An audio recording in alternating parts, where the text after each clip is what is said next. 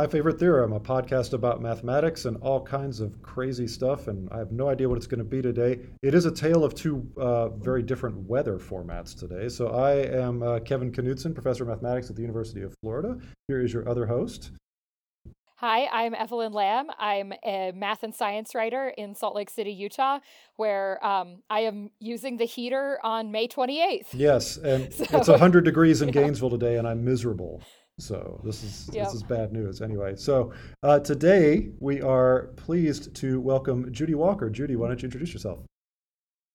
Well, hello. Thank you for having me. I'm Judy Walker. I'm a professor of mathematics at the University of Nebraska. And what else? You're like I am I and I am associate vice chancellor for faculty and academic affairs. So it's like vice provost for faculty. That sounds Yeah, that does sound very official. Right. It does sound very official, doesn't it? That's right. Like you're you're, you're weighing like T and P decisions in your hands. Like this person it's like it, you're like Caesar, right? With the thumbs up and the I have no official power whatsoever. Right. Yeah. So yes. Yeah. But, yes. but well, your power is to make sure procedures get followed, right?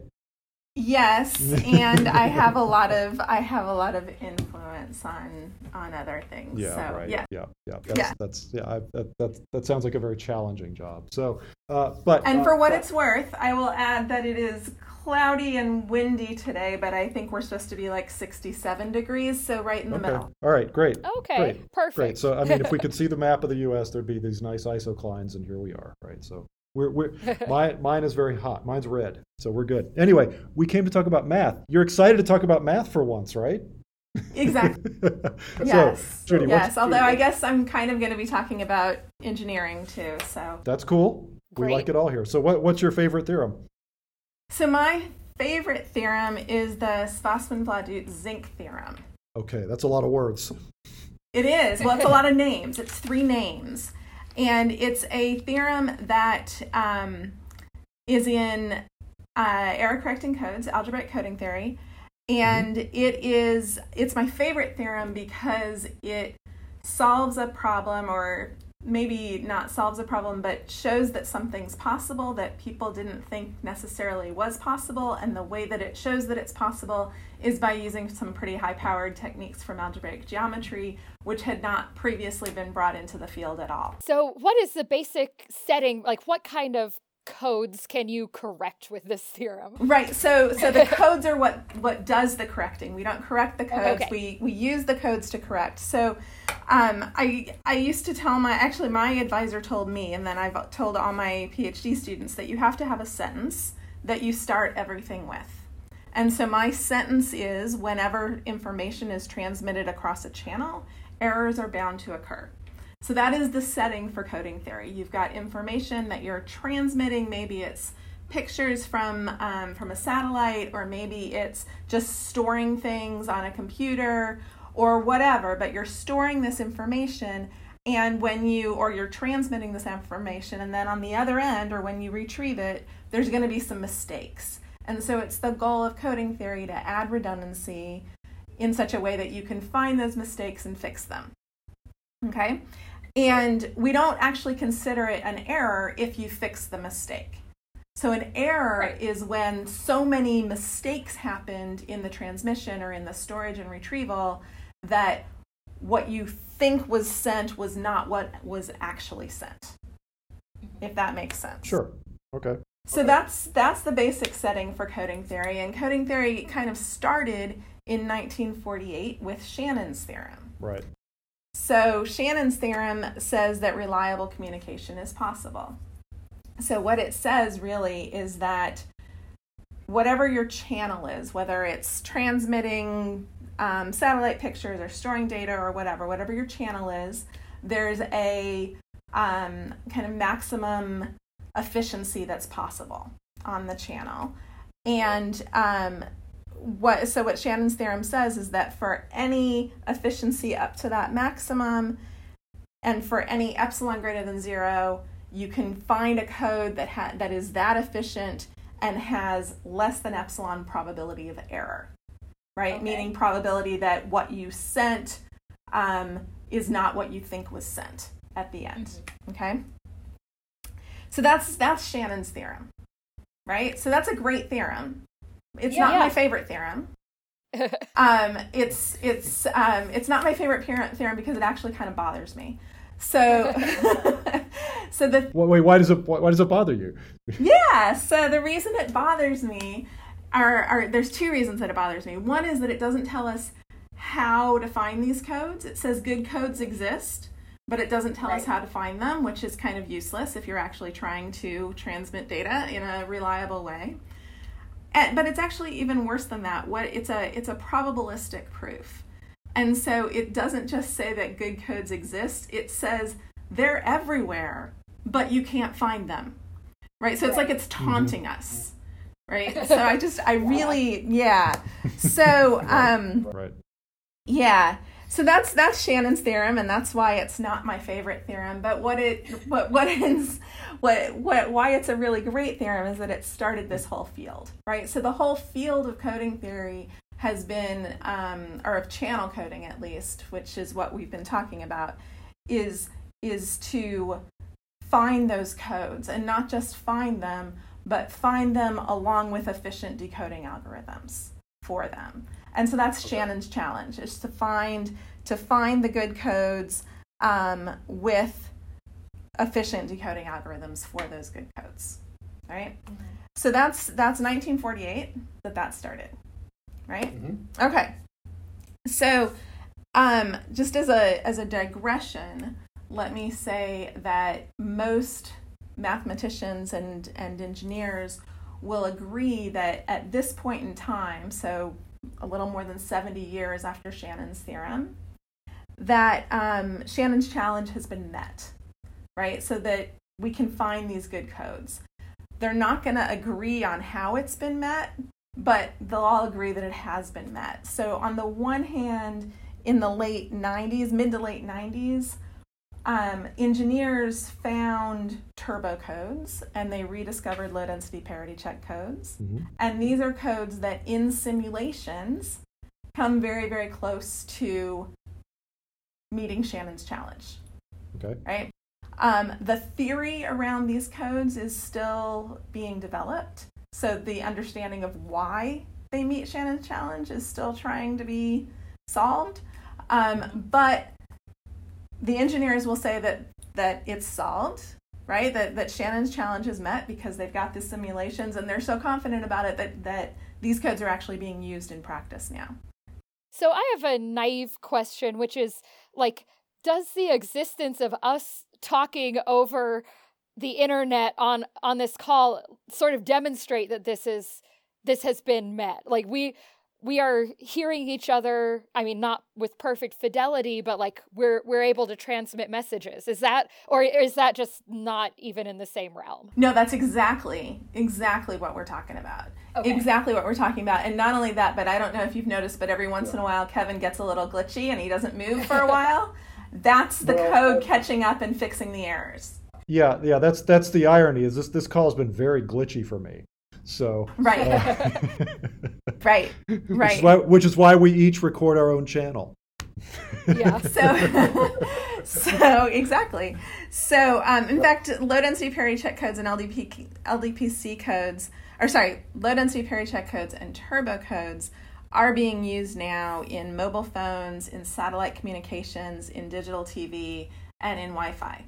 So that's exactly what we're using. Okay. Um, but the mathematicians will say, well, it's not really, we're not really done because we don't know why. We don't really understand these things. We don't have all the theoretical underpinnings of what's going on. A lot of work has been done, and a lot, a lot of that is there, but it's still, it's still a work in progress.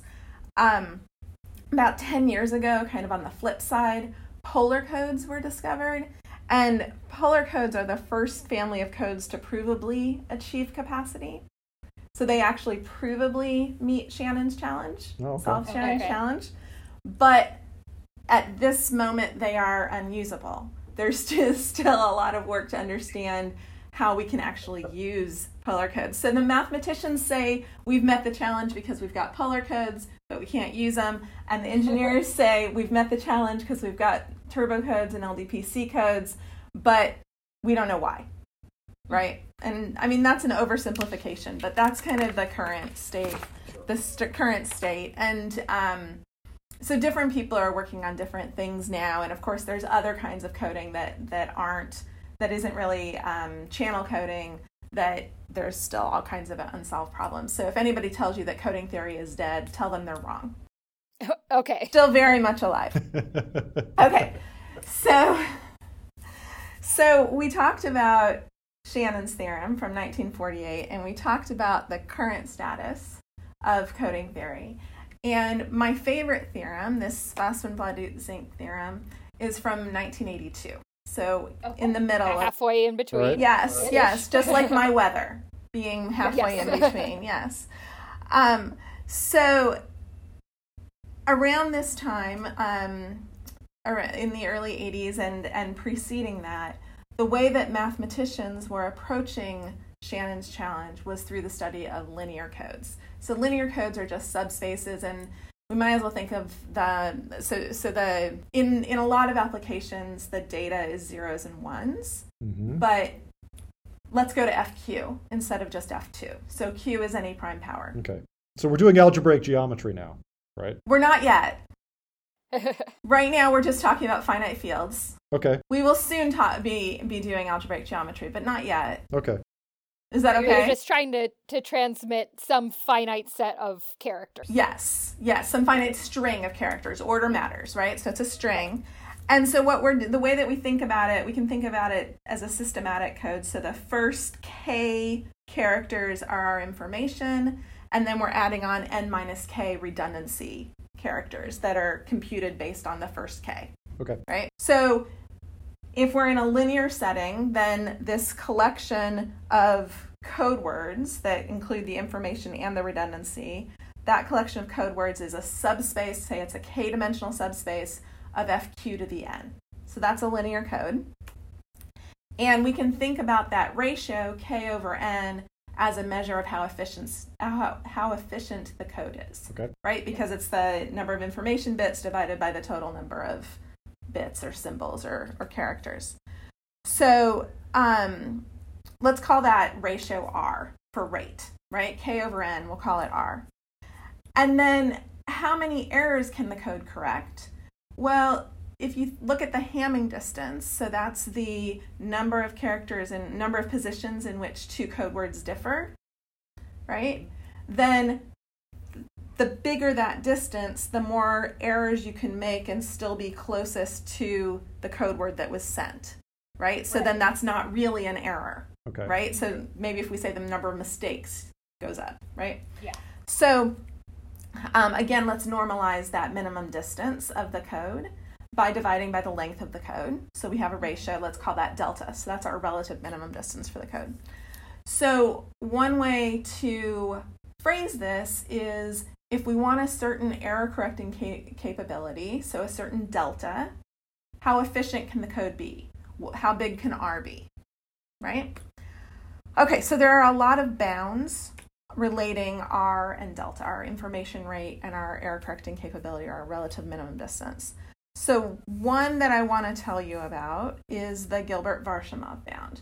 So, the Gilbert Varshamov bound is from 1952, and it says that there's a sequence of codes, or a family of codes if you want, of increasing length, increasing dimension, increasing minimum distance, so that the rate converges to R, and the minimum distance converges to delta, and R is at least 1 minus HQ of delta, where HQ is this, is this uh, entropy function right? So you maybe have heard of the binary entropy function. There's a q-ary entropy function.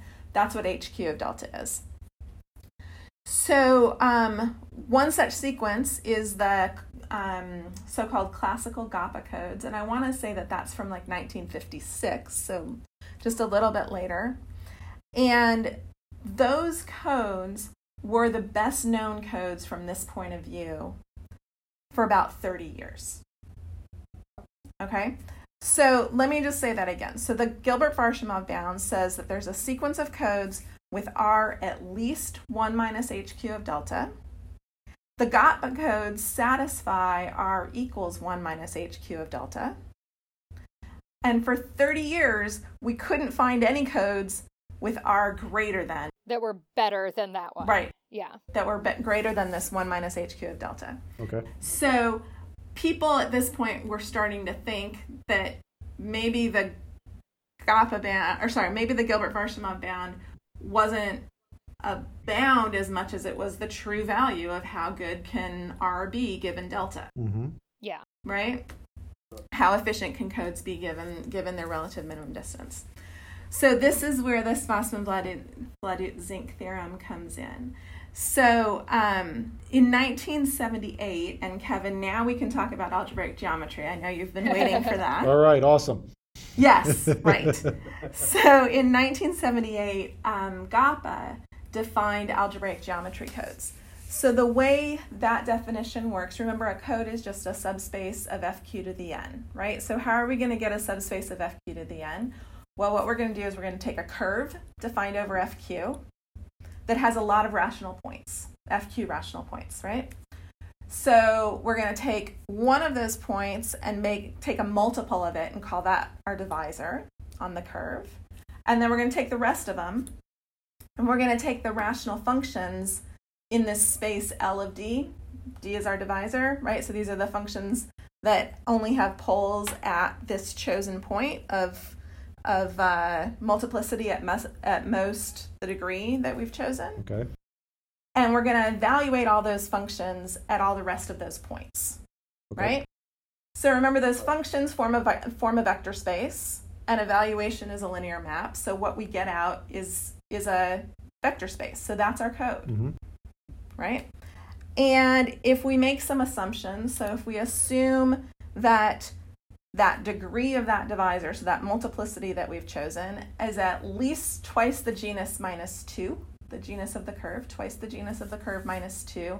Then Riemann-Roch kicks in, and we can compute the dimension of L of D, right? But if we also assume that um, that degree is less than the number of points that we're evaluating at, then the map is um, injective. And so we have exactly what the dimension of the code is. The dimension of the code is the degree of the divisor, so that multiplicity that we chose, plus 1 minus the genus. And the minimum distance, it turns out, is at least the degree of the divisor, sorry, is at least n minus the degree of the divisor right? So okay. lots of symbols, lots of everything. Yeah, trying to hold this all in my mind I without know. writing it on the board for me. I know. I'm sorry, but when you put it when you put it all together and you normalize out by dividing by the length, what you get is that if we have a family of curves with increasing genus and an increasing number of rational points, then we can end up with a family of codes so that in the limit R our information rate is at least 1 minus delta, that's that relative minimum distance, minus the limit of the genus divided by the number of rational points. Okay? So G and N are both growing, and so what's that limit? So so that's that was Goppa's contribution. I mean, not one, not his only contribution, but that was that's the contribution of Goppa's that I want to talk about is just that definition of algebraic geometry codes. So it's a pretty cool definition. It's a pretty cool construction. It's it's kind of brand new in the sense that nobody was using algebraic geometry in this very engineering motivated piece of mathematics right? right? so so here is here is algebraic geometry here is a way of defining codes and the question is are they any good and it really depends okay. on what um, how fast can the number of points grow given how fast the genus is growing right mm-hmm. So what Drinfeld and Vladut proved, so this is not the TVZ theorem, not my favorite theorem, but one more theorem to get there.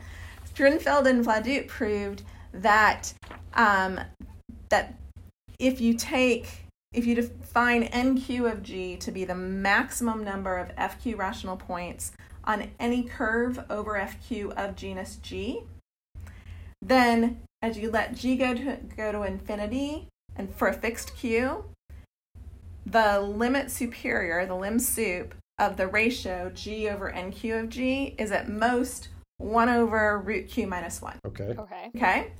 Fine. Why do we care?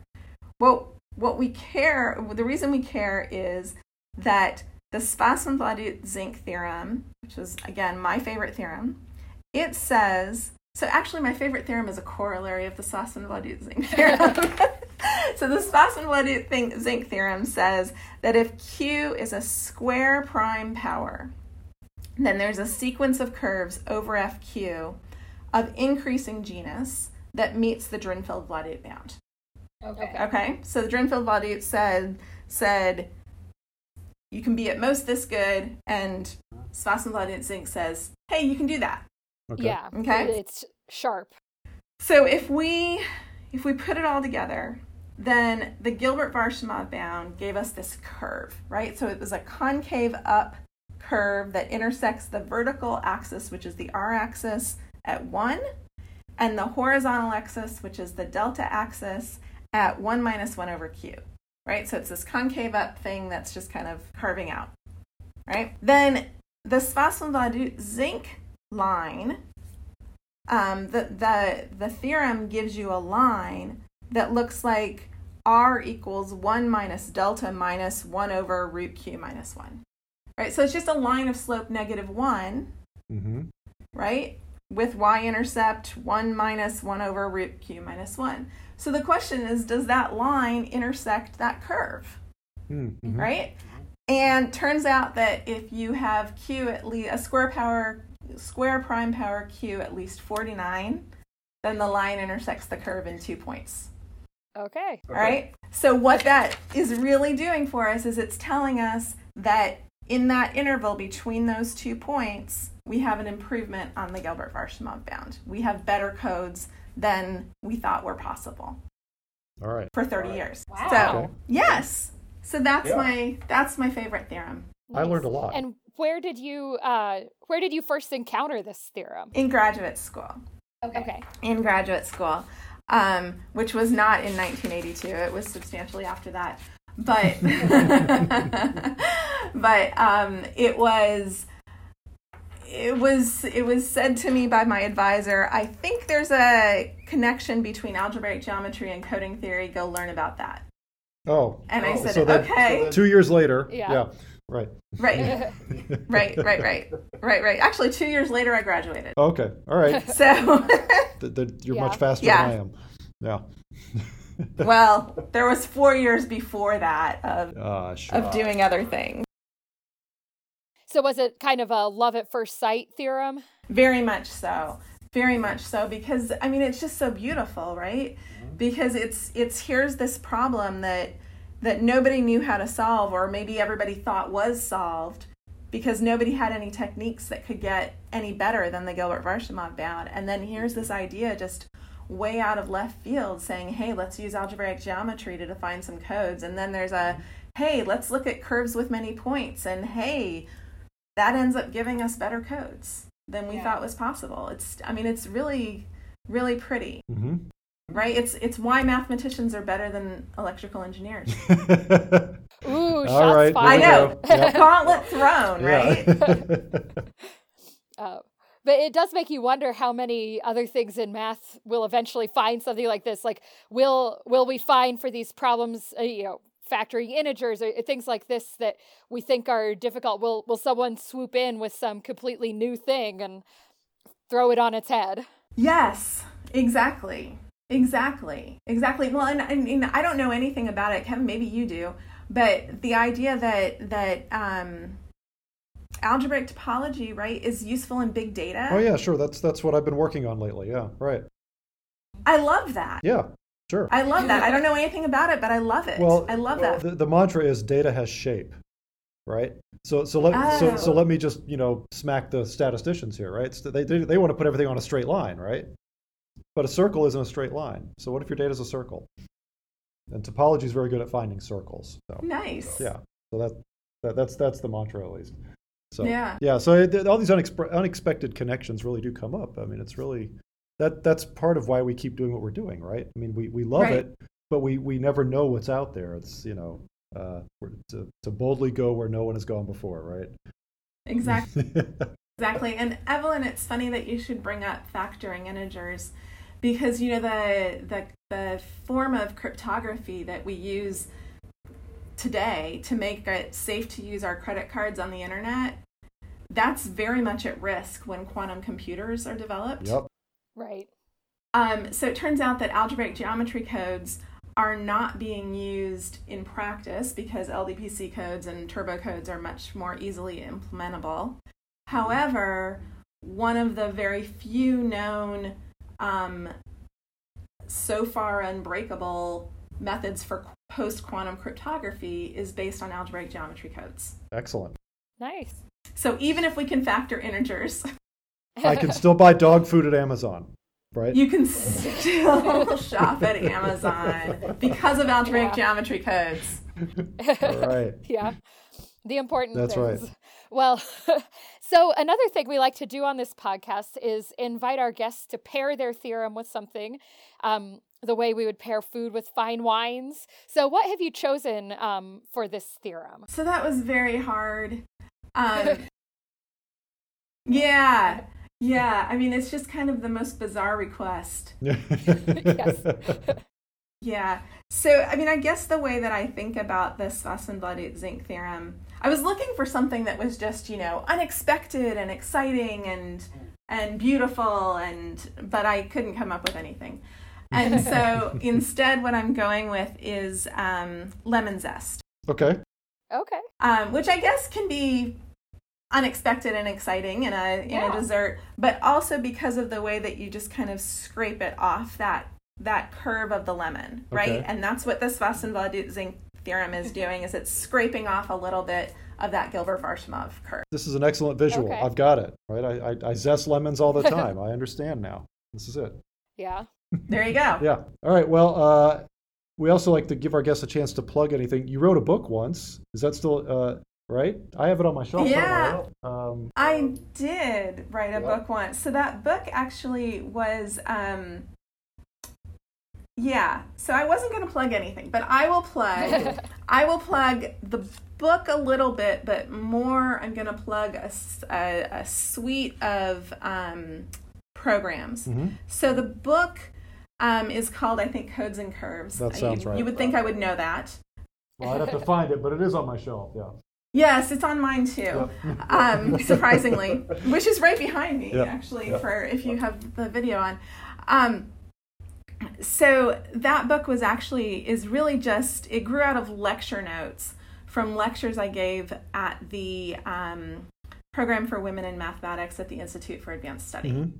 Okay. So I will take my opportunity to plug something, to plug that program, to plug Edge, to plug the um, Carleton program, and to plug the Smith post-bac program, and to plug the um, Nebraska Conference for Undergraduate Women in Mathematics. So what do all these programs have in common? They have in common um, two things that are closely related. One is that they are all programs for women in mathematics, and the other is that they were all the subject of study of a recent NSF grant that I had with um, Ami Radunskaya and Deanna Haunsperger and Ruth Haas that studied what are the most important or effective aspects of these programs and how can we scale them. Mhm. Oh, nice. Yes, and um, some of the results of that study, along with a lot of other information, are on a website that is womendomath.org. Okay. I'm going to be going there immediately after we get off this call. Right. Awesome. I hope it's functional. well, right, and, and and and because Judy won't promote herself, I will say, you know, she's been a significant leader in promoting programs for women in mathematics through through the University of Nebraska's math department. There, uh, there's a picture of her shaking Bill Clinton's hand somewhere. Um, Well, that's also on my shelf. okay, yeah, But I think uh, it's online uh, somewhere too. Right, the, the, the, their program won a, a national uh, excellence award from the president. Um, really excellent stuff there at the University of Nebraska. Really, a, really Yeah, a model yeah, I'm- nationally. yeah. hmm I'm familiar with that as one of the the best pro- graduate math programs for women. Um, Thank you. Yeah, great Yeah. job. oh, yeah. Yeah, and we'll we'll have links to all of those uh, programs on the website. So if you didn't catch one and you're listening, you can uh, you can go to the the website for the podcast and find all those. Yeah. Well, thank you so much for joining us, Judy. Yeah, this has Thank been you for the opportunity. Yeah, this has been great fun. Thanks. All right, thank Yeah. you. Thanks for listening to My Favorite Theorem, hosted by Kevin Knudson and Evelyn Lamb. The music you're hearing is a piece called Fractalia, a percussion quartet performed by four high school students from Gainesville, Florida. They are Blake Crawford, Gus Knudson, Del Mitchell, and Bao Chan Wen. You can find more information about the mathematicians and theorems featured in this podcast, along with other delightful mathematical treats, at Kevin's website, kpknudson.com, and Evelyn's blog, Roots of Unity, on the Scientific American Blog Network. We love to hear from our listeners, so please drop us a line at myfavoritetheorem at gmail.com, or you can find us on Facebook and Twitter. Kevin's handle on Twitter is at Nivik That's Kevin spelled backwards, followed by Knudson spelled backwards. And Evelyn's is at Evelyn J. Lamb. The show itself also has a Twitter feed. The handle is M-Y-F-A-V-E-T-H-M. That's at My Favorite Theorem. Join us next time to learn another fascinating piece of mathematics.